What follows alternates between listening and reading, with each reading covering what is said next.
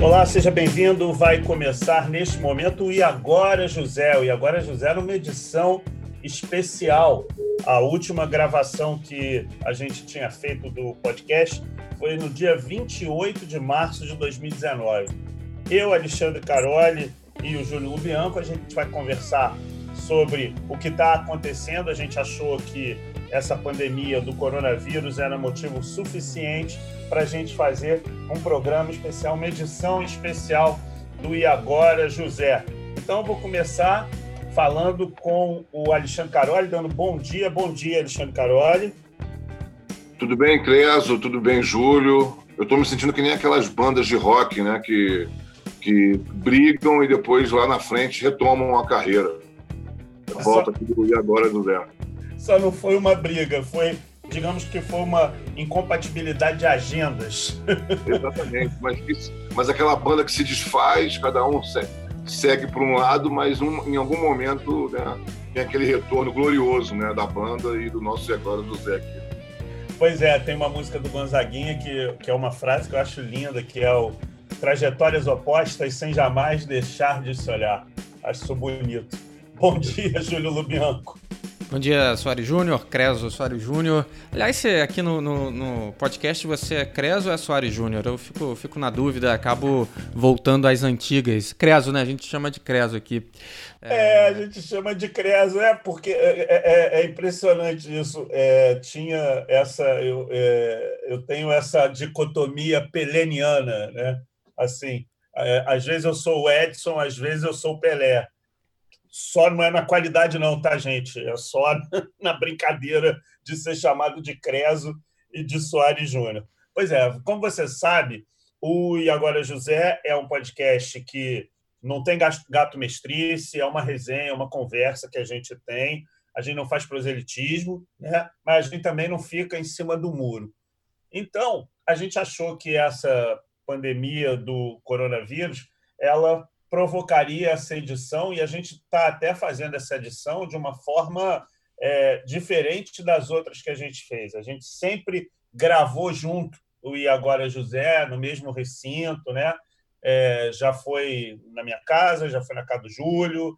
É, então, dessa vez a gente está fazendo graças a um aplicativo de, de conversa, né, Júlio? É, a gente está usando o Zoom dessa vez, o aplicativo que a gente usa para dar aula, né? Lá na PUC também, nesse período de quarentena. E olha só, eu queria, queria reconhecer aqui, admitir a culpa pelo, pelo hiato do E Agora José. É, fui, fui eu que quebrei o elo Afinal de contas, com o José aumentando a pressão aqui em casa, eu realmente fiquei sem tempo, sem agenda para participar das, das gravações. Mas agora que está todo mundo trancafiado dentro de casa, é, dá para arrumar meia hora, uma hora para conversar com vocês. É bom voltar a falar com vocês depois de tanto tempo sem se falar, né? A gente não, não se vê há tanto tempo, não se fala há tanto tempo. É um prazer estar de volta. Ô, Júlio. Beleza. É, Júlio, não, não carregue culpas, não há culpas. Há circunstâncias, né? É. E foram as circunstâncias que provocaram esse ato. Na verdade, assim, acho que o Agora José é como se fosse assim uma instituição permanente, né? Ficou um tempo afastado e agora voltou também pelas circunstâncias. Acho que é mais ou menos isso. E José está quase plantão, podendo né? participar também, já está falando, Exatamente. acho que umas 30, 40 palavras. É claro que todas parecem a mesma coisa, mas eu consigo entender as diferenças. É, eu então... acho... Fala, Clésio. Não, não, é isso aí. Eu acho que eu gosto. É, é, a gente, eu e Alexandre Caroli, a gente divide uma disciplina, né, chamada Introdução ao Jornalismo na PUC, e a gente gosta de um filme chamado Spotlight, né, que ganhou o Oscar e tal. E tem uma frase lá que quem me chamou a atenção mesmo para a frase foi o Alexandre Caroli, que é em determinado momento do filme, para não dar muito spoiler, o editor do Boston Globe é, tem uma situação ali de um erro que aconteceu no passado e que aí e aí o editor do Boston Globe ele fala assim quando a luz se acende a gente a gente percebe que ficou tropeçando no escuro muito tempo mas quando a luz se, se acende tem uma é, parcela de culpa para a gente distribuir. Só que não é para não é para distribuir culpa, é para a gente seguir em frente. Então a gente segue em frente, É, a gente só deixou de gravar o Agora José, mas a gente continua numa, em, em intermináveis resenhas pelo WhatsApp, o que é ótimo. E por falar nisso, a gente quer dividir essa resenha, né? É, a imprensa tem sido muito acusada de estar tá, é, alarmando a população por conta do coronavírus, né? A cobertura maciça do principal telejornal do país. É, e aí eu começo perguntando para o Alexandre Caroli: você acha que está havendo um, um hiperdimensionamento da imprensa nessa situação, Alexandre Caroli? Olha, Creso, eu acho que não. Eu acho que não. Eu acho que está se fazendo o que é necessário ser feito diante das circunstâncias, né? Você pega, por exemplo, um exemplo da TV Globo, que muda a sua programação e, e, e destina mais tempo da sua programação ao jornalismo, né? Eu acho que esse é o ponto principal, né? É claro, eu não sou médico, nós não somos médicos, mas, né? Nós escutamos os médicos, nós escutamos os médicos, né? E as autoridades da área de saúde. Eu acho que a partir do momento em que se, em que a Organização Mundial da Saúde é, estabeleceu ou definiu que se tratava de uma pandemia e que no caso brasileiro, né, na situação do Brasil, os casos realmente começaram a aparecer e, e, e passou a ser inevitável aí o isolamento, o confinamento, o isolamento social, esse confinamento, eu acho que, que não tem super, superdimensionamento, não. Eu acho que tem, que tem uma cobertura é, de acordo com esse momento, de acordo com essa com a singularidade desse momento, né? É, é, eu acho que de uma maneira geral a cobertura né, tem sido tem sido nesse nesse sentido tem sido correta. Eu acho que não tem não tem nenhum não tem exageros. Tem alguns destaques, né? Eu, eu até queria é, quando você sugeriu esse esse tema, Creso, da gente falar sobre jornalismo na quarentena, eu queria realmente fazer uma menção honrosa, né? Eu queria fazer uma menção honrosa ao Caco Barcelos, né? Porque o Caco Barcelos tem 70 anos, o Caco Barcelos está em casa de quarentena e o Caco Barcelos, com 70 anos de casa, ele conseguiu fazer uma matéria que foi ao ar no Fantástico da semana passada, né, do domingo passado, né, é uma matéria absolutamente sensacional, porque né, nesse período de, de, de, pandemia, o que a gente ouve muito são, a gente fala, fala e ouve muito sobre números, né, número de casos, número de mortos, número de, de estimativa de pessoas que vão ter a doença e que não vão nem tomar conhecimento, né? E que, que, qual foi a matéria do Caco Barcelos? Ele foi na ponta, ele mostrou as pessoas lá na ponta, os doentes lá na ponta, né? aqueles infectados dentro de uma UTI, né? a situação e o dia a dia né? e a realidade de uma unidade de saúde que cuida dessas pessoas né? que estão em estado grave e também a situação dessas famílias, né? que ele, ele, ele humanizou demais, assim, de uma maneira brilhante essa história.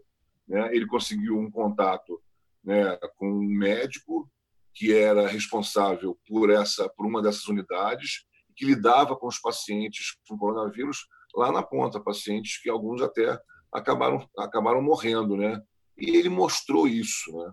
Ele é, é, é, revelou como é que é, como é que está sendo na verdade essa realidade né, das pessoas que estão se contaminando com o coronavírus de uma forma mais grave, podendo até chegar é, é, a perder a vida. Então, assim, ele de casa fez isso. Ele não saiu de casa para fazer essa matéria.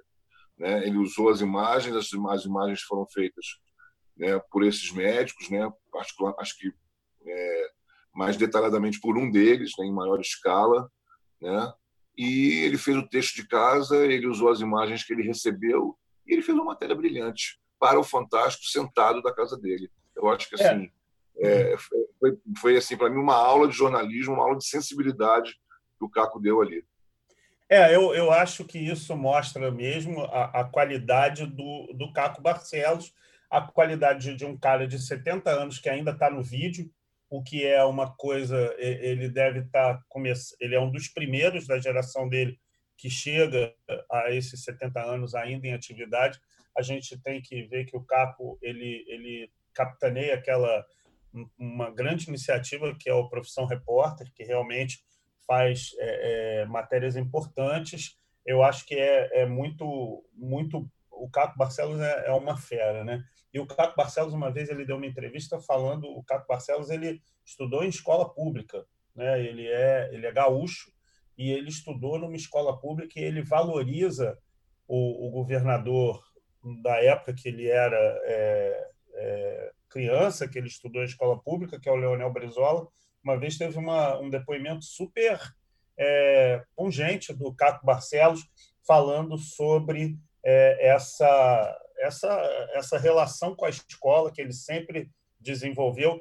E o Profissão Repórter é um pouco assim essa história de, de um professor e seus discípulos fazendo matéria. Mas, enfim, eu queria perguntar para o Júlio, mas, Júlio, é, eu, eu concordo que é um, um, um, momento em que é necessário que o jornalismo entre em campo e faça isso que está sendo feito.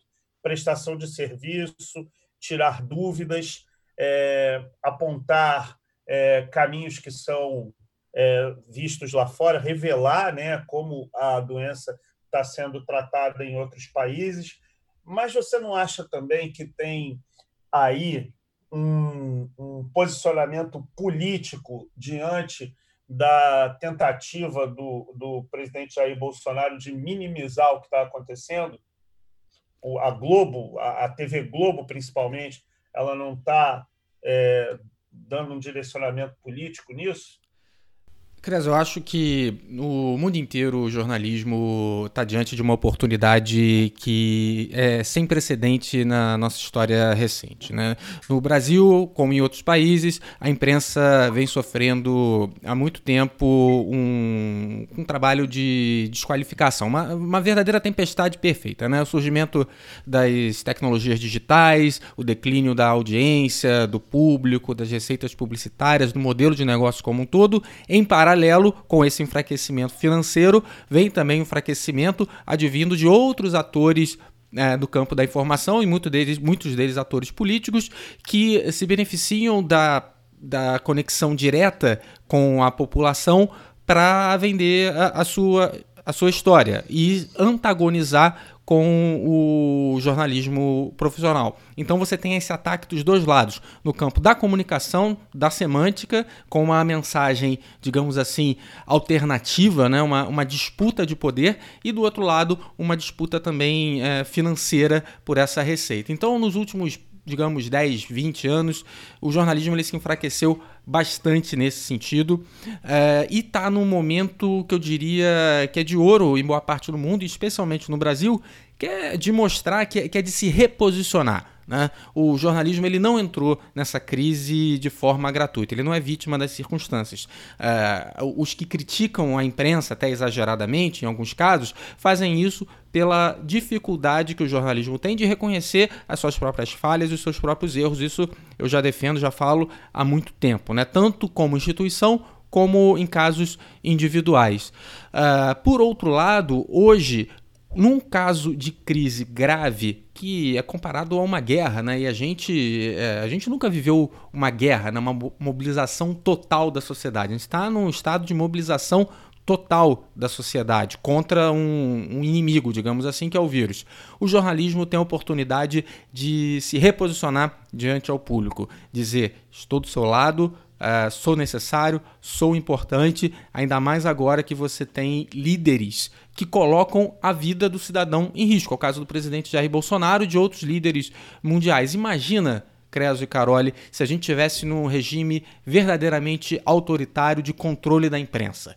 Será que a as informações de, isolamento, de necessidade de isolamento, as ordens dadas pelos governadores, pelos prefeitos, será que elas não iam ser todas abafadas é, para priorizar um discurso único do presidente da República, no caso de gripezinha, de o Brasil não pode parar, algumas pessoas vão morrer, mas a economia não pode desacelerar? Será que a gente não corria os, esse risco? É claro que sim. É, em regimes autoritários, eu tenho acompanhado muito é, essa repercussão pelo trabalho que eu tenho feito escrevendo sobre liberdade de imprensa no blog do Night Center, é, do Centro Night para o jornalismo nas uhum. Américas, eu tenho visto vários e vários casos de regimes que, pelo nível de controle e desmantelamento da imprensa profissional tem colocado a sua população em risco. Um caso recente é o da Venezuela, o regime autoritário comandado pelo Nicolás Maduro. Um jornalista independente chamado Darvison Rojas, ele foi preso porque ele estava divulgando no Twitter dele, na conta do Twitter, informações que ele vinha apurando sobre uh, o número de casos de coronavírus, de infectados por coronavírus na Venezuela. Mandaram na casa dele uma espécie de, de BOP, de força de elite da Guarda Nacional Bolivariana e levaram ele preso por ele estar tá divulgando informações. Na verdade, a justificativa é que iam levar ele para o hospital porque ele estava tava recebeu uma denúncia, eles rece, tinham recebido uma denúncia anônima de que ele estava infectado com coronavírus. Olha só. E aí levaram ele preso, ele já está libertado, já foi. É, houve bastante pressão dos organismos internacionais, ele foi libertado, relatou várias ameaças que ele sofreu enquanto estava preso.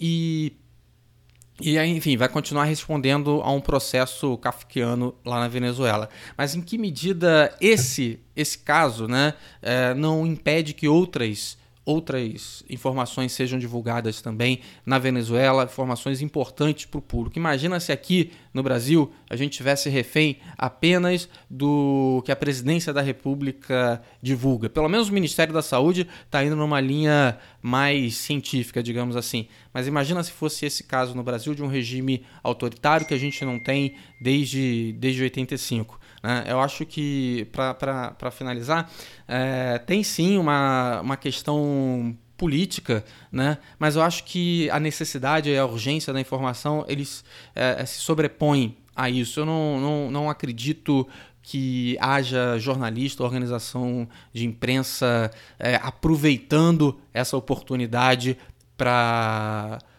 ah, para enfraquecer um governo do qual eles discordam. Sim, não, não, não precisa fazer muito, sabe? O público está vendo o que está acontecendo, o público está vendo que é uma crise séria, sim. Né? As pessoas conhecem, então, ao lado de, de amigos, de pa parentes que estão que, que doentes, alguns estão morrendo, outros mais vão morrer e não dá para ficar levando a sério quem fala em gripezinha e quem coloca a economia na frente na frente da saúde pública. Embora a crise econômica seja muito séria e precise, como outros países como os Estados Unidos estão dando incentivos para as empresas, a gente precisa pensar em algo aqui no Brasil também, assim que a questão mais urgente é, do, da renda mínima seja, seja é, implementada.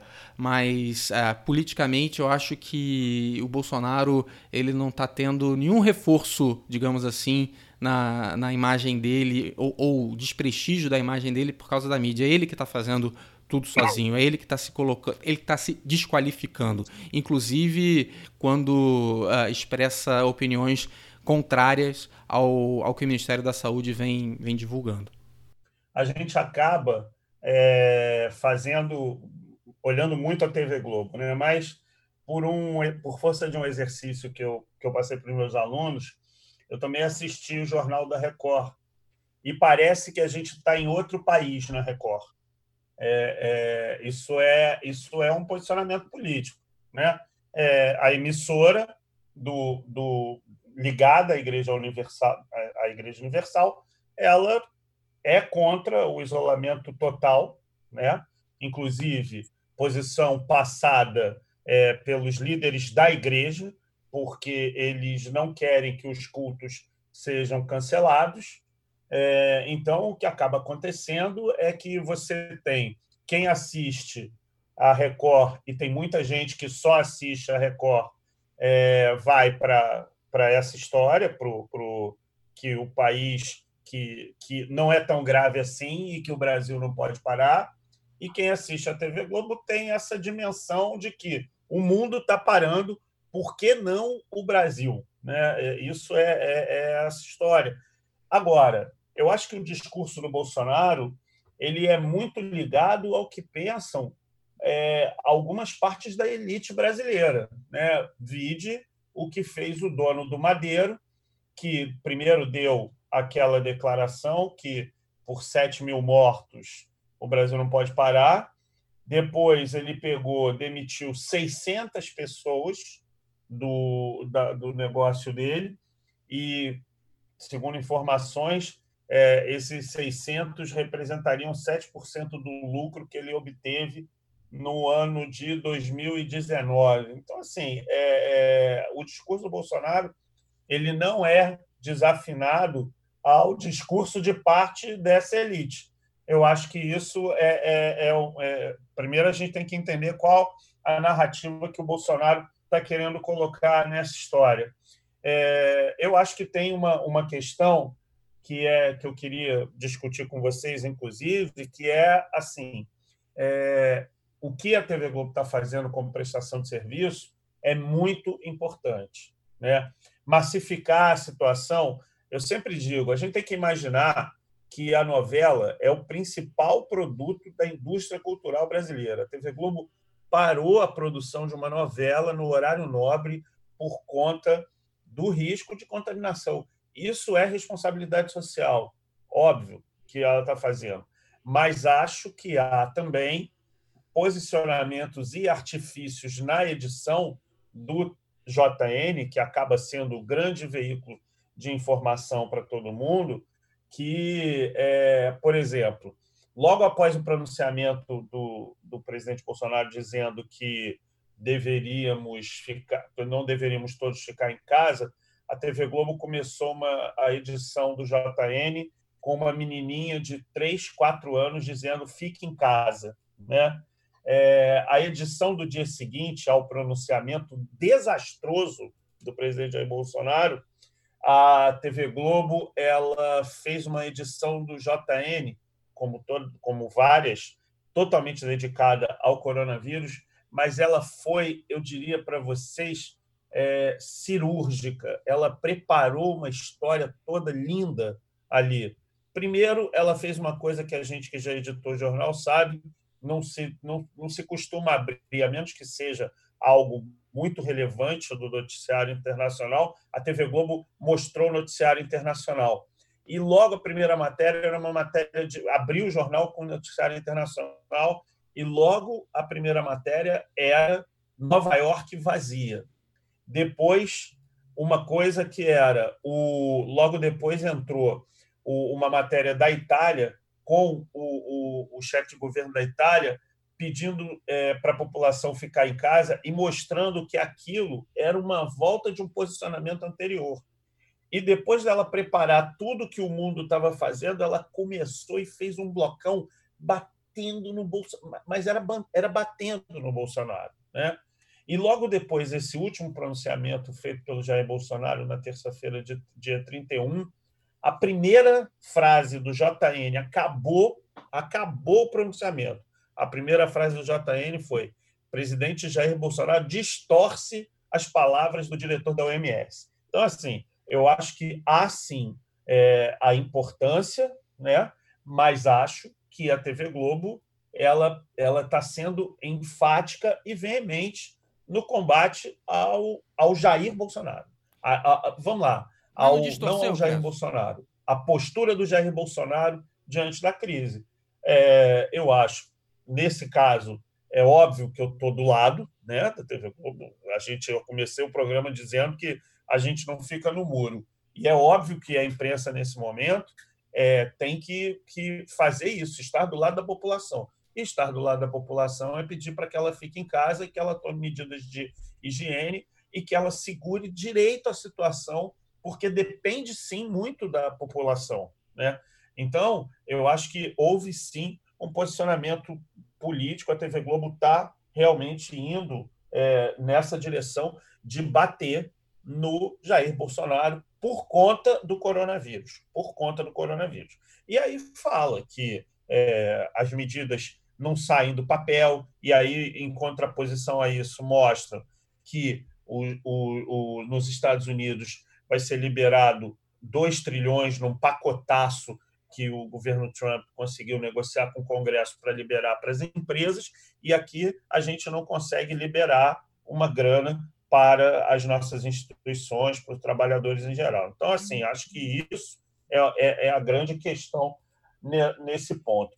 Carole, agora eu queria mudar um pouquinho o rumo dessa prosa pelo seguinte: a gente tem percebido o crescimento de duas figuras muito importantes nesse governo, né? É, o Braga Neto, que foi interventor no Rio de Janeiro durante, a, a, durante o governo Temer, que agora na Casa Civil ele parece estar ali tomando conta da situação. É, então, digamos que ele seria esse destaque político no governo, e a gente tem uma figura que está começando a alçar voos, que é o, o ministro da Saúde, é, é, Luiz Henrique Mandetta. Você acha se desenhar aí possíveis sucessores para o Jair Bolsonaro? Olha, Creso, eu não, em relação a essa questão de sucessores, eu, eu prefiro esperar mais um pouco, né? porque é, ainda tem muito tempo. Né? Agora, no caso principalmente aí do ministro da Saúde, com certeza ele conseguiu se posicionar. Né? É, e a gente, eu, eu, pelo menos não me lembro, né? não me recordo de ter visto assim. É claro também a gente nunca viveu uma pandemia né, de coronavírus antes, mas eu nunca vi né, no, no, no, no âmbito do governo federal uma, um confronto aberto desse tipo. Eu nunca vi isso na minha vida, né? É, esse tipo de, de, de confronto entre o ministro e o presidente da República. Né? E nessa briga, entre aspas, é briga mesmo, né? nessa divergência, é, é, eu acho que o Mandetta ele conseguiu colocar o Bolsonaro numa posição de desconforto, né? Uhum. Ele não quis, ele não, ele não, a gente acompanhou né, algumas algumas reportagens sobre os bastidores, né? Sobre é, da reunião que aconteceu no Palácio do Planalto, mais ou menos no início da semana passada, né? É, em relação a isso, em que o, o o Mandetta teria virado o Bolsonaro e teria dito: olha, eu não vou pedir demissão. Se você quiser, você me demite. Você me demite e depois você assume a responsabilidade pelos mortos de coronavírus aí espalhados pelo país. Né? O Bolsonaro, antes dessa, dessa fala do Mandetta, teria né, meio que quase. Né, é, sugerido. Sugerido, entre aspas, que ele pedisse demissão. E ele, uhum. pelos relatos dessas reportagens dos bastidores, a reunião, a temperatura subiu muito, né? E o Mandetta manteve a posição, né? E o mais assim, incrível é que depois o Mandetta dá, dá é, entrevistas coletivas e manda, poxa, sabe, aquelas diretas, aquelas indiretas que são mais do que diretas, inclusive chegando a tocar em assuntos como fake news. Olha, pessoal que tem, ele falou, ele, as palavras dele foram mais ou menos essas, ó, você que, que aposta no ódio, que gosta de, de disseminar fake news, dá um tempo agora, por favor. Em vez de mandar 10, manda duas, porque é difícil, né? Você é, desconstruir a fake news, você fazer as pessoas entenderem que aquilo ali não é verdade. Né? Quer dizer, é uma, assim, é uma, é uma, é um, é uma arena, né?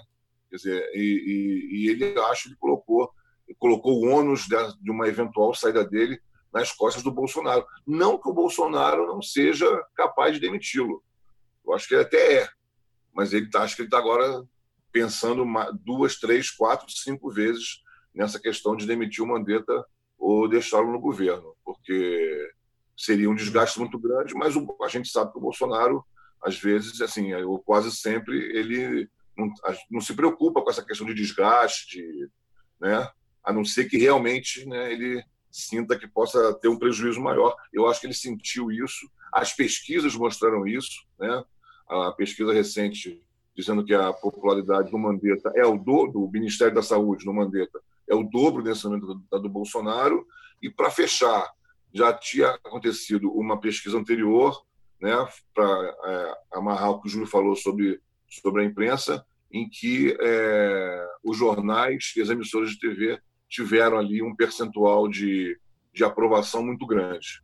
Então, eu só queria fechar essa, essa fala para assim, reforçar o que o Júlio falou dessa oportunidade da imprensa se reposicionar e de refazer alguns laços, alguns, algum, alguma, alguma conexão que ela perdeu com a sociedade. É, eu acho que isso que você falou é importante, Carol.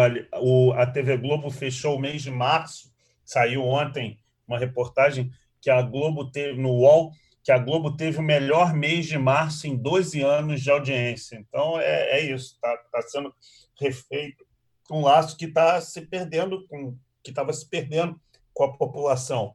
Agora, Júlio, você não acha que o Braga Neto é, é, tem uma situação que teve na época da, do governo Dilma, quando a Dilma tentou nomear o, Ju, o, o Lula chefe da Casa Civil, e, e, todo mundo disse é a Dilma ela acaba de terceirizar o governo, né? Porque estava no meio da crise e ela decidiu ali colocar o Lula como ministro da Casa Civil, nomeação que acabou não ocorrendo, e é, ela, enfim, aí veio todo o processo e, e, o Michel Temer assumiu. Você acha, né? O Carol falou, ah, não acho difícil que o, o Bolsonaro, porque o Bolsonaro não liga para essa questão de desgaste e tudo, mas você não acha que nesse momento o Braga Neto, até por causa da, da força militar do, do, governo Bolsonaro, e o Braga Neto era um militar da ativa há pouco, você não acha que essa posição do Braga Neto é um pouco também essa terceirização do governo Bolsonaro, porque botou um, novo cara para negociar, porque o Bolsonaro está meio isolado e perdido nessa negociação, Júlio? É, a diferença brutal da, da comparação é que o Lula é o Lula e o Braga Neto é o Braga Neto. Né? O, o Lula sim, no, sim. na Casa Civil é, falaria com independência e certamente qualquer acordo que ele fechasse ou negociasse, dificilmente ele precisaria do aval da Dilma. Né? É, assim, ela jamais poderia, mesmo sendo ela presidente, é, discordar, desqualificar ou desfazer um acordo feito pelo Lula. Não acho que é o caso agora com o, o Braga Neto. Embora sim é, tenha uma fraqueza do, do, do, Bolsonaro na parte política, como tem várias outras fraquezas. E a estratégia dele vem sendo é, realmente tirar o corpo fora, né? Então, por exemplo, no caso da crise do coronavírus, ele, ele, ele claramente está deixando no colo do, do, dos governadores né? É, a responsabilidade uhum. pelas medidas de emergência na área de saúde, as responsabilidades na área financeira, o pacote de auxílio que o governo federal que ele sancionou, mas foi o Congresso que, que, que aprovou e mudou fundamentalmente é, o valor, né? Do, dobrou, praticamente dobrou o, o valor que seria que seria que vai ser pago às pessoas que estão mais vulneráveis na, na sociedade, que estão sem renda hoje. Ah, sobre, sobre o Mandetta, né, que está aparentemente saindo bem na crise da saúde, eu li uma coisa recentemente que, é, que me fez pensar, né? Vem, vem muita gente, muita gente está falando, nossa, o Mandetta é, acaba se classificando para ser presidente. Isso não, não, quer dizer que o Mandetta seja grande coisa. Ele, ele é um deputado, é, foi um deputado é, desconhecido, né? É, do baixo clero, ninguém sabia quem ele era até essa crise estourar. Né? Eu não conhecia, não sei se vocês já tinham ouvido falar no, no nome de Henrique Mandetta. E uh, ele Eu ganha não. essa notoriedade, não porque ele é grande, sim porque o Bolsonaro é realmente muito, muito pequeno, né? minúsculo, uh, eu diria. Uh, e só, só para só dizer como o Mandetta é muito mais político do que técnico, né? Uh, o, como, como, algumas pessoas vêm dizendo, só pelo fato dele ser, dele ser médico, né, formado em medicina, uh, eu queria aqui registrar uma apuração que o jornalista e meu amigo Breno Costa fez para a newsletter dele, Brasil Real Oficial. Né? Nessa crise, o Ministério da Saúde está com a prerrogativa de fazer compras sem licitação, assim como vários outros órgãos e governos estaduais. Uma das primeiras compras, é, levantou o Breno, é, foi num sistema de, foi, foi de aventais hospitalares, né? Aventais hospitalares de proteção para os profissionais de saúde. 700 mil reais, conforme publicado no Diário Oficial de 18 de março, é, para fornecer os aventais que o, para o SUS. A empresa é a Prosanes Indústria e Comércio, de Campo Grande, Mato Grosso do Sul, cidade que é o berço político de Mandetta. O dono da empresa é Aurélio Nogueira Costa, citado em investigações da Polícia Federal, mas quem não é, né? Afinal de contas, sobre fraudes é. em licitações envolvendo outra empresa dele, a Ciro Med. O que que Mandetta tem a ver com isso, né? Como que essas coincidências chegam a, ao, ao, ao Mandetta? A Ciro Med, né, que é o mesmo dono da ProSanes, foi uma das principais doadoras de campanha de Mandetta nas eleições de 2010 e 2014. Em ambas, ele foi eleito deputado federal pelo Mato Grosso do Sul. Foi 50 mil reais em 2010 e 94 mil reais em 2014. É, só, só abaixo, segundo o Breno, da Amil, né, da, da da operadora de serviços de, de, plano de saúde a mil. Quer dizer, na, numa das primeiras oportunidades de fazer uma compra emergencial sem licitação, o que é correto de ser feito num momento de crise, esse dispositivo ele é legítimo na lei de licitações, foi uma compra grande para uma empresa de um amigo doador de campanha.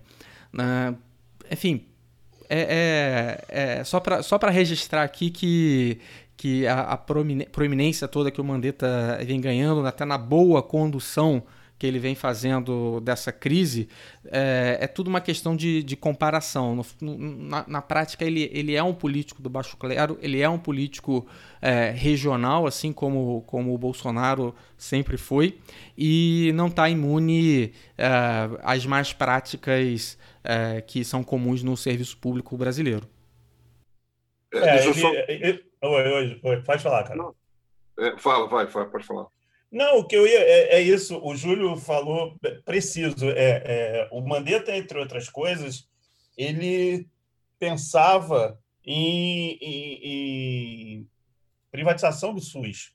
Né? Entre outras coisas, uma forma parecida, caminhos para privatizar o SUS, que, cara, assim, é, é, é o que a gente vê que pode salvar a população, com todos os problemas, com tudo, sistema de saúde do Brasil, com todos esses problemas, o SUS ele é uma solução na época da pandemia. Né? Então, assim, é, é, eu acho que isso tem um, um, um peso que o, o, Mandetta, foi o que o Júlio falou, quando você olha para a estatura do Bolsonaro, até o Mandetta, gente, vamos lá, vamos ser honestos e francos aqui a gente hoje em dia bate palma para o Dória e para o Witzel.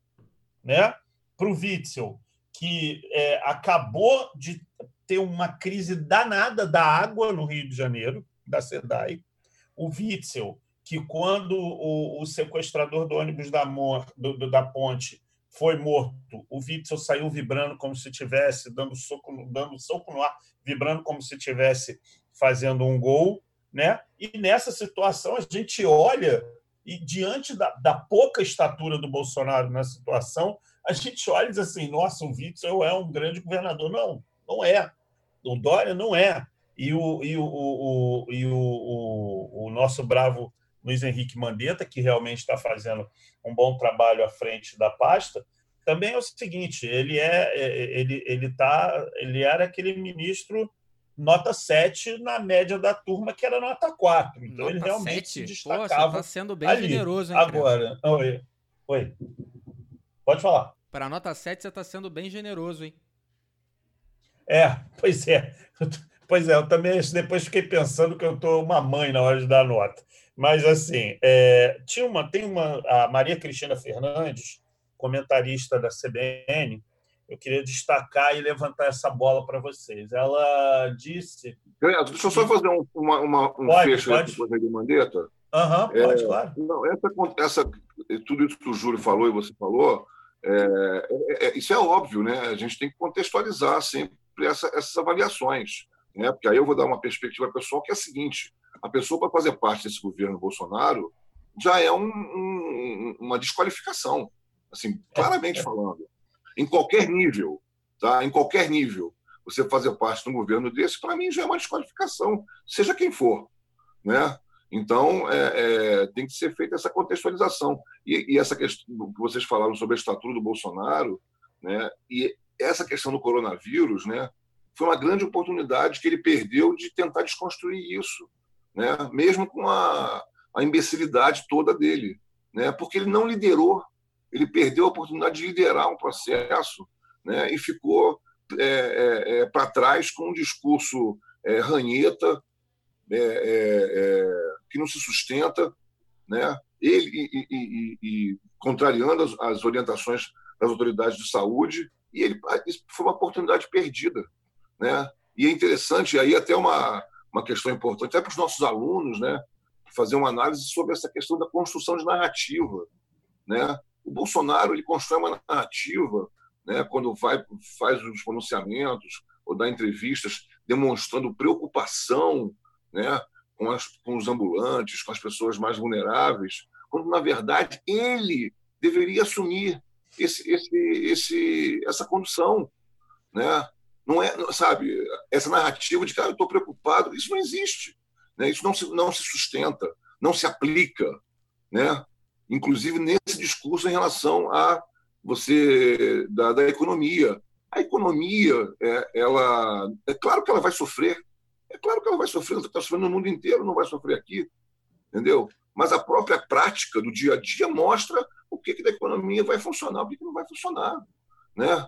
É. Os serviços essenciais, os caminhoneiros, os mercados, essa coisa toda, entendeu? Então, assim, se até o Armínio Fraga e os economistas mais liberais né, estão falando aí já há algum tempo que tem que abrir o cofre né, e gastar e investir né, e fazer esses recursos chegarem né, às mãos de quem nesse momento está mais, tá, tá mais necessitado e está mais vulnerável. Né, se o Armínio Fraga falar isso, meus amigos, você vai fazer o quê? Você vai discutir isso? Né? Governos assim na Europa, que eh, não são governos assim, digamos, é, do campo progressista, fizer, começaram a fazer isso e pronto. O Trump demorou um pouquinho e abriu o cofre também. Né? Então não tem esse discurso, ah, eu estou preocupado. Não tem. Você tem que assumir a liderança. Ele não fez isso e deixou a banda passar. Essa que é a verdade. Ele podia Ô, ter Júlio, sido um presidente em tempo de guerra e ganhar é, e fazer a popularidade dele nesse sentido, inclusive para as pessoas que têm resistência e sempre tiveram resistência ao nome dele. Um líder em tempo de crise, ele sempre se beneficia uh, popularmente, né? É, o, o, Trump falou isso, ah, eu sou um presidente em tempo de guerra, essa é a minha guerra, né? O Trump teve essa visão e o Bolsonaro está achando ainda que a guerra é contra ele. Né? Tanto que. É. E, e, a visão que, que as pessoas estão tendo é que ele está realmente sendo mais um dificultador do que um facilitador nessa hora, que ele não está protegendo realmente o povo que está com medo, que está doente e que vai, vai ver uma situação que vai piorar uh, no, no curto, médio prazo. Agora, Júlio e Carole, vocês falaram umas coisas muito interessantes. Né? Uma é o líder da guerra, que o Bolsonaro perdeu um momento. Né? A gente pode recorrer à história e ver que realmente, por exemplo, o Churchill, o Roosevelt, depois você veio o Bush filho, né? No, com a crise do 11 de setembro. Tudo isso foi é, é, fez com que eles conseguissem moldar essa, essa, essa, essa trajetória deles de, de, de alguma forma, ficarem no, no, no, na memória do povo deles como alguém que liderou no momento difícil. E o Bolsonaro ele não não está conseguindo fazer isso. E aí era isso que eu queria falar com, com o Júlio e com, com o Carole, quando eu chamei o comentário da Maria Cristina Fernandes, ela é comentarista de política da CBN, e ela, na, ela falou o seguinte: já circula nas instituições a tese do afastamento do presidente, justamente por causa desse isolamento, e tem mais. É, ela disse que essa saída do Bolsonaro passaria por uma anistia aos filhos, né, por conta da rachadinha, por conta do, do, dos envolvimentos aí, uma anistia em, a uma renúncia do Bolsonaro. Acho que isso ainda deve ser uma coisa incipiente, mas é bom que a gente fale, que é o seguinte, o Bolsonaro ele tem a caneta para resolver tudo isso aí, para é, é, liberar dinheiro para os mais necessitados. Esse discurso dele de tirar da reta é, é o fim. Ele, ele tem os instrumentos, mas tem uma coisa. Quando pensaríamos, voltando a uma coisa que o Caroli falou, Júlio, quando pensaríamos que o presidente ia chegar, dar uma entrevista à Rádio Jovem Pan, dizendo que está se bicando com o, com o Mandetta e que precisa de humildade. O Bolsonaro ele chega com um discurso da segurança, o discurso do, da volta do regime, né? ele, ele vibra com 1964. E uma coisa que 1964 tinha foi hierarquia. Né? O presidente da República ele poderia simplesmente não tem essa de ficar trocando é, é, acusações pela imprensa, um dando direto para o outro.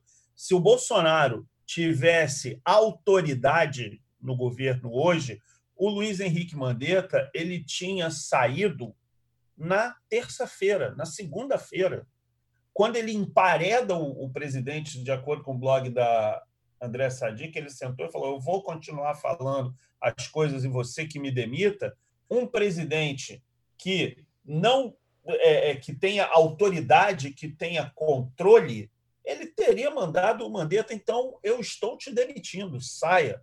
E o Bolsonaro não conseguiu. A partir do momento que o Bolsonaro não consegue demitir o governo, um, um, um ministro dele, tá? Assim, a autoridade dele rodou, né? Você acha, Júlio, que há, já se pensa nisso? Quais as opções? O que, que você acha de, dessa, dessa situação? Um presidente tão cioso da autoridade que chega e simplesmente fica trocando acusações com o ministro, atrapalhando o ministro, né? Então, assim, ele atrapalha o ministro e ele também, em compensação, não toma uma decisão sobre o ministro. Ué, se ele é o, o, o, o chefe do governo, ele que resolva a questão, ele que demita o ministro.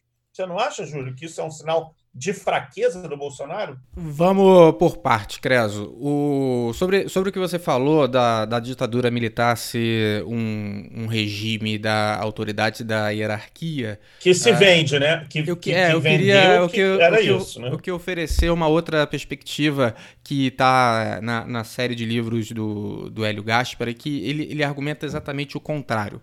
A ditadura foi o que foi, é, teve tortura, teve morte, teve perseguição política, justamente pela indisciplina e pela quebra da hierarquia. Né? Tanto que, embora houvesse conhecimento das altas autoridades da República sobre o que acontecia nos porões, nos quartéis, ela, essas autoridades elas nunca foram capazes de é, impedir que o que se, se denominou como linha dura que tivesse, é, que tivesse atuação, é, essa atuação decisiva na, nos crimes cometidos pela, pela ditadura. Uh, o, o Hélio Gaspar ele argumenta que uh, foi o Geisel que restabeleceu o, o, comando da presidência da República sobre as Forças Armadas, com a demissão do Silvio Frota, o ministro do Exército, uh, que emparedou o Geisel e a resposta dele foi a demissão, e a partir daí ele passou a ter o controle, o presidente da, das Forças Armadas, que é, o, que é a hierarquia correta. Né? História do Brasil ela está permeada de exemplos de indisciplina militar que resultaram em golpes, contragolpes, tentativas de insurreição. Uh, isso, isso uma coisa. Dito isso, assim, o governo Bolsonaro é fraco e não, não tem autoridade, mas é um pouco diferente, né? Que bom que, que não tem e que bom que você tem, uh, por exemplo, alguém que que que está sendo capaz de fazer o básico na área da, da saúde. Né? A gente está vendo que a autoridade, que é mais um alinhamento ideológico do presidente com outros ministros, como no caso dos direitos humanos, da educação ou das relações exteriores, isso provoca uma desestruturação é, nesses setores. Né? Só para a gente lembrar, o Enem do ano passado foi um fracasso. Né? As políticas de direitos humanos do Brasil estão sendo questionadas pela OEA, pela ONU. Né? E no caso da, das relações exteriores, não precisa nem, nem mencionar muito o, o, que o, o que o chanceler tem feito. Então, é, é, um, é um problema que o, que o presidente está enfrentando para o nosso bem, talvez. Com relação à saída dele, eu acho que ainda está muito incipiente. Hoje a Folha traz uma pesquisa Datafolha, né? incipiente a discussão.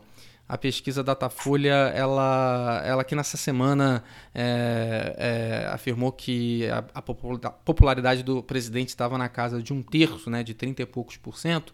É, a, a, pesquisa, outra pesquisa hoje diz que 59% da população são contra a, a saída do presidente por impeachment, por renúncia. Acho que o brasileiro está um pouco cansado dessas trocas é, de poder e eu acho que não vai haver nenhuma movimentação nesse sentido de nenhuma instituição, de nenhum setor, enquanto a popularidade do presidente esteja é, absolutamente no chão como foi o caso da Dilma em 2016, né, no processo que se iniciou em 2014.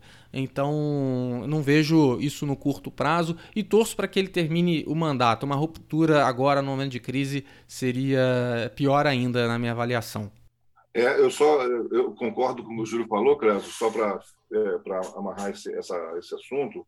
Eu estou com a, primeira página aqui do Globo aberta, né, e estou vendo aqui. Eu vou só, só para dar, dar uma, a medida desse, desse, dessa temperatura, desse termômetro em relação a, a, a, ao, ao, enfraquecimento do Bolsonaro. Né? Eu vou dizer só o nome do colunista e o título da coluna. Hélio Gaspari, Jair Bolsonaro é um ponto fora da curva. Lauro Jardim, o general que fez Bolsonaro baixar o tom, se referindo ao Braga Neto. É, Bernardo Melo Franco, Bolsonaro, presidente decorativo. Miriam Leitão, o presidente perde poderes. Então, acho que só esse. Né, dá, dá para ter uma, uma ideia em relação a, ao que a gente está falando aqui sobre esse enfraquecimento. E, para mim, a grande questão é: eu lembro que a gente conversou sobre isso logo depois que o Bolsonaro foi eleito, antes mesmo dele tomar posse. Né? Qual era uma das coisas que a gente conversou ali naquela época, antes dele até assumir a presidência? Qual será é, na prática, no dia a dia, a relação do Bolsonaro com os militares. E acho que a situação hoje é a mesma coisa. É Mas, assim, a, a, a interrogação e a dúvida é em qual é, qual é o nível dessa relação do Bolsonaro com os militares. Né? É, é, eu... A gente está falando, não, o Bolsonaro não demitiu Mandetta porque porque teve uma interferência externa tal dos militares. Eu, pode ser, né? Mas ele pode ter, pode ser uma decisão pessoal, não sei, né? Isso é, é acho que é, existe aí uma, uma, algumas algumas interrogações que precisam ser respondidas. Acho que os próximos dias vão vão, vão ajudar a gente a entender melhor esse processo, né? Será que ele tem ascendência sobre o alto comando das Forças Armadas? Será que não tem? Será que ele que ele que ele digamos seria né, é, é, teria receios de, de, fazer de um confrontamento? Será que está todo mundo alinhado com ele? Será que tem alguns setores que não estão? Né? A gente já teve aí algumas, algumas, alguns, algumas mostras de que nem todos os setores do alto comando das Forças Armadas estão fechados com ele, né? ou seguem a cartilha dele integralmente. Né? Então, acho que é essa relação que, que nesse momento, é, é, é o X da questão, até porque o vice-presidente é militar e o chefe da Casa Civil é militar. É, eu acho que tem uma questão é, muito muito séria e seria tema para um próximo e agora José, assim, que é para a gente pensar. A aliança do Bolsonaro não é com a elite militar. A aliança do Bolsonaro é com a praça, é com que na, no trabalho civil a gente pejorativamente muita gente chama de chão de fábrica, né? Então, é, e vai isso, isso vai de acordo com o que o Júlio falou da pesquisa. O Bolsonaro tem um terço. No caso aí, no caso aí seria o chão do quartel, né? é, exatamente. A galera que marcha, né? É, não é só o quartel. O, o, o Bolsonaro tem aliança com, esse, com essas pessoas e com também as polícias militares, né? Então, assim, a aliança do Bolsonaro, isso é um, um, um grande empecilho e isso, isso desarticula muito qualquer tentativa que as instituições, como disse a, a Maria Cristina Fernandes, que as instituições pensem no afastamento do Bolsonaro. É, qualquer afastamento, se o Bolsonaro viesse a ter esse afastamento, teria que ser uma iniciativa dele, porque se o Rodrigo Maia aceitar cair na pilha de aceitar um pedido de impeachment para começar a rodar na casa, isso vai ter um, um, desdobramento no país que é muito grande. A gente acabou de ver o que a, a falta de hierarquia provocou no Ceará. Né? Então, a aliança com esses caras que fizeram motins tinham o apoio, apoiavam o Jair Bolsonaro e tiveram do presidente da República um olhar condescendente, justamente porque é deles a base que o Bolsonaro, que sustenta o Bolsonaro hoje. A, a política do Bolsonaro é uma política com o baixo clero, não é da articulação. Qualquer articulação por cima, qualquer articulação palaciana vai provocar uma briga sem precedentes no Brasil. Assim, eu, eu, eu olhando, eu tenho, eu tenho um certo temor até dessa situação. Porém, eu acho que o presidente Bolsonaro perde autoridade no, no hall palaciano, né? Eu acho que o Braga Neto ele é ele está fazendo uma segunda intervenção em menos de dois anos, né? Inclusive quando ele interrompe uma resposta, o repórter faz a pergunta ao Mandetta, o Braga Neto entra, tira o microfone e pergunta, numa postura, vocês vão lembrar, muito parecida com o que fez o Tite quando o, o Neymar ia responder uma coisa na, na Copa do Mundo 2018, o Tite pegou e falou: Deixa que eu respondo, porque o treinador do México tinha falado alguma coisa com o Neymar. O Tite pegou e falou: Não, o treinador fala com o treinador. O Braga Neto fez isso com o Mandetta e não tem nenhuma relação de hierarquia. Né? Eles são ministros. No organograma do, do Estado brasileiro, ministro é ministro. Entendeu? Não tem essa um ministrinho. Na prática, até não funciona, mas é, é, é, na teoria, é ministro com ministro. E o Braga Neto teve essa intervenção. Então, assim, eu acho que o Bolsonaro ele perde a força no palácio, mas a força do Bolsonaro está longe do palácio. Então, acho complicado. Amigos, estamos chegando ao final. Queria que vocês fizessem comentários finais aí dessa nossa conversa. Eu vou começar pelo Júlio. Fala aí, Júlio. Fique em casa. É, é verdade. Fique em casa. Alexandre Caroli.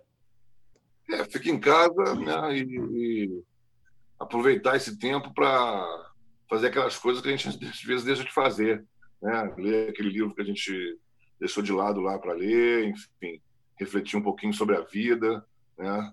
sobre o modelo né, de, de sociedade que a gente que a gente vive, né?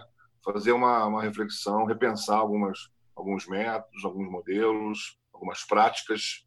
Acho que pelo menos tirar alguma coisa positiva desse período tão difícil. O que, eu, o que eu tô tirando de positivo desse período é o tempo que eu tô tendo disponível para estar tá com o José. O, tanto eu como, como Poliana, a gente está trabalhando de casa e tá, tá é claro que a gente está tendo que se alternar tanto para trabalhar como para ficar com ele, já que está sem creche e sem as avós disponíveis. Então estou começando meu dia bem é. cedo, 5 da manhã, vou mais ou menos até meio-dia, uma hora trabalhando.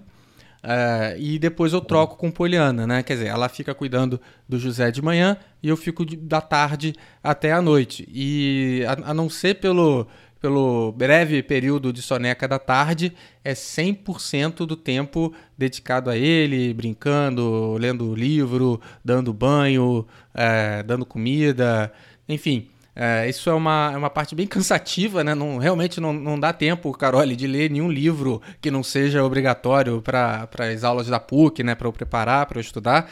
É, não dá para fazer nada mais que seja, digamos, é, de tempo livre, né? De atividade de, de lazer. Ah, mas, é, mas é muito bom. Estou falando, é muito falando para o pessoal que tem esse tempo, né? No teu caso, o que você quer mesmo é um isolamento do isolamento, né? Que acontece aí nessas horas da eu, soneca, né? Eu já antes, eu, eu, já antes do, eu já antes do, do, do, isolamento, né? No meu aniversário do ano passado, eu falei para Poliana o seguinte: olha só, o que eu quero te presente de aniversário são 24 horas sozinho. Só isso que eu te peço.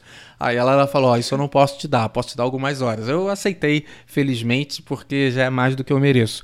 Mas antes do isolamento, a gente tudo, já estava. Tudo é uma negociação, tudo é, uma negociação. Tudo é uma negociação. Antes do isolamento, a gente já estava vivendo esses dilemas. É, mas eu acho que assim, a gente funciona bem aqui, a gente a gente se ajuda, ela ajuda no meu trabalho, eu ajudo na dela, a gente tem flexibilidade quando ela precisa fazer uma entrevista mais cedo, ou eu tenho uma reunião mais tarde de inverter, claro, né? Porque a gente precisa, e a gente vem contando com a vantagem também de ter empregadores que estão sendo muito, muito conscientes e atenciosos nesse momento de crise. Eu acho que isso tem feito toda a diferença e a gente é privilegiado por, tá, é, por ter essa oportunidade. Legal, é, é, é isso mesmo. Eu acho que é, os empresários que pensam no país, né, as pessoas que pensam no país, elas estão tendo essa postura é, consciente a respeito dos seus empregados, né, das pessoas, porque é, a melhor forma para fazer a economia rodar é que as pessoas tenham emprego. Se você usa essa, pega uma carona no corona para fazer demissões, aí você realmente não está pensando no país, está olhando para o seu próprio umbigo.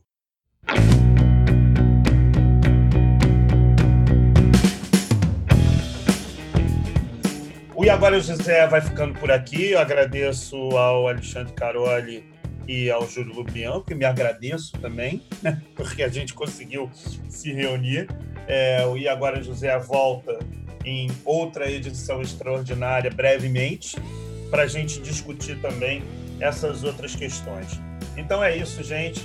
Muito obrigado. Júlio, você, como é que é para seguir o E Agora José nas redes sociais?